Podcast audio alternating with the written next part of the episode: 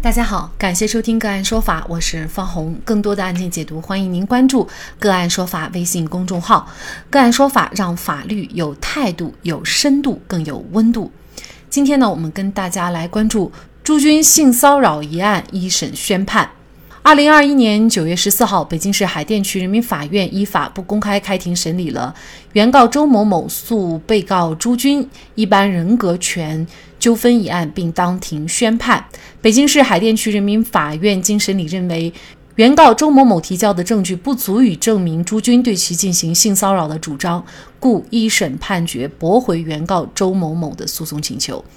这个案件呢，还要从三年前说起。一位二十五岁的名叫贤子的女生在朋友圈发了一条长文，指控央视主持人朱军曾在二零一四年对她性骚扰。随后，贤子的朋友将文章转发到微博，一时间引发舆论哗然。作为事件主人公的朱军，瞬间陷入舆论漩涡，形象大跌，事业也一落千丈。五十四岁的朱军消失在了公众的视线。一审宣判之后，朱军依然没有做出任何回应，账号停更。在去年年底，最后一条动态依然坚称自己是清白的。在这段期间，周某某，也就是贤子，不仅在街头举横幅维权，还在网络上不断的发声，并且声讨朱军。虽然有很多不一样的声音，但是贤子表示自己一定会坚持到底。对此，有些网友们表示支持，对这样的行为绝对不能姑息纵容。也有很多网友表示，贤子自己可能是受人指使，朱军是被陷害的。贤子曾说自己在二零一四年实习期间被朱军骚扰，事情发生在录制节目的后台化妆间，朱军对他上下其手，不顾自己的抵抗，持续骚扰他近四十分钟，最后是在阎维文的突然出现以后，自己才得以离开。然而，阎维文却表示自己当天并没有艺术人生的录制行程，也就是说，阎维文根本不在现场。对此，贤子解释自己当时太慌张，记错了，不是阎维文，而是郁钧剑。然而，阎维文还因此遭到了不少攻击辱骂，郁钧剑也不愿再搅进此事。据某记者表示，贤子报警以后，警方并没有从他的衣服上。检验出第二个人的 DNA，这也导致贤子在整个案件当中处于劣势，证据不足，对案件审判的影响也很大。事件发生以后，贤子不断在网上发声，事业风生水起，不仅收获了一大批粉丝，还成了女权的代言人。此事发生以后，朱军的妻子谭梅发文力挺他，说：“清者自清，浊者自浊，我相信你，并且一直在身后陪伴你，并晒出了一张两人的合照。”作为这个案件的后续，朱军起诉贤子侵害自己名誉权的案子，又该如何结案呢？如何来理解贤子败诉的原因？如果贤子上诉二审有胜诉的可能吗？贤子又将会面临怎样的责任？就这相关的法律问题，今天呢，我们就邀请安徽品涵律师事务所诉讼仲裁部主任、安徽广播电视台特邀法律评论员张敏律师和我们一起来聊一下。张律师您好，你好。嗯，感谢张律师啊。那么这个案子呢，我们会看到这个相关的媒体报道出来的信息呢，是说贤子呢败诉原因是因为朱军性骚扰的证据不足。那么怎么来理解这句话呢？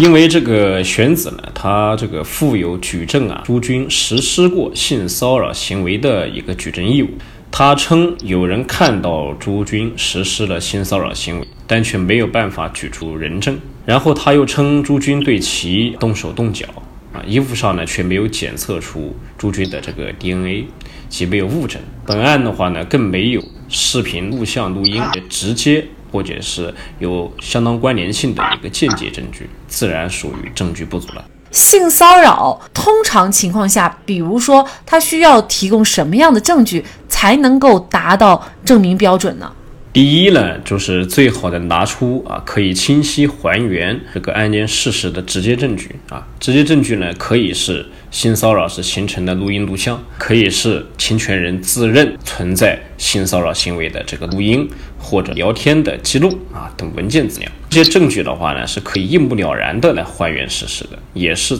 最难搜集的一个证据，在我们实践当中的话，有的时候我们就会发现，有一些性骚扰的案件中，有言语进行骚扰啊，干嘛都会有一些聊天记录，或者现场进行骚扰的时候，哎呦，正好有某个探头照到了，对吧？这些都是最直接的一个证据。这种这个证据的话比较难搜集了啊。第二的话呢，如果拿不出这些直接可以证明存在性骚扰的证据的话，就要尽可能的举出与案件的事实呢有关的一个间接证据。并进行一个充分的结合常理啊一些事实进行说理，努力的呢形成一个证据链条，由此呢让法官形成一个内心确信大概率存在这样一个性骚扰的情况就可以了。那么这个间接证据呢，需要结合不同案件的一个不同的一个事实来进行举证。以这个贤子的这个案情为例，他一方面呢要找性骚扰现场的与自己没有直接利害关系的人作为人证出庭。来还原事实，如果这一步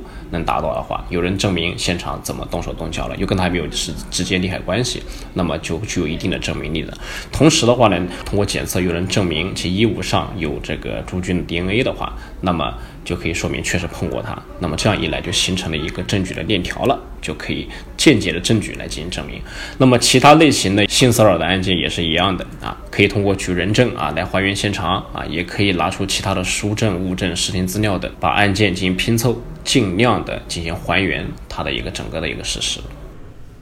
那也就是说，其实，呃，法律有的时候它没有办法，就是能够确认真正的事实是什么。诶，时隔多年，对于这样的一份判决，我相信贤子应该还是会提出一个上诉的。那您觉得这个二审胜诉的可能有多大呢？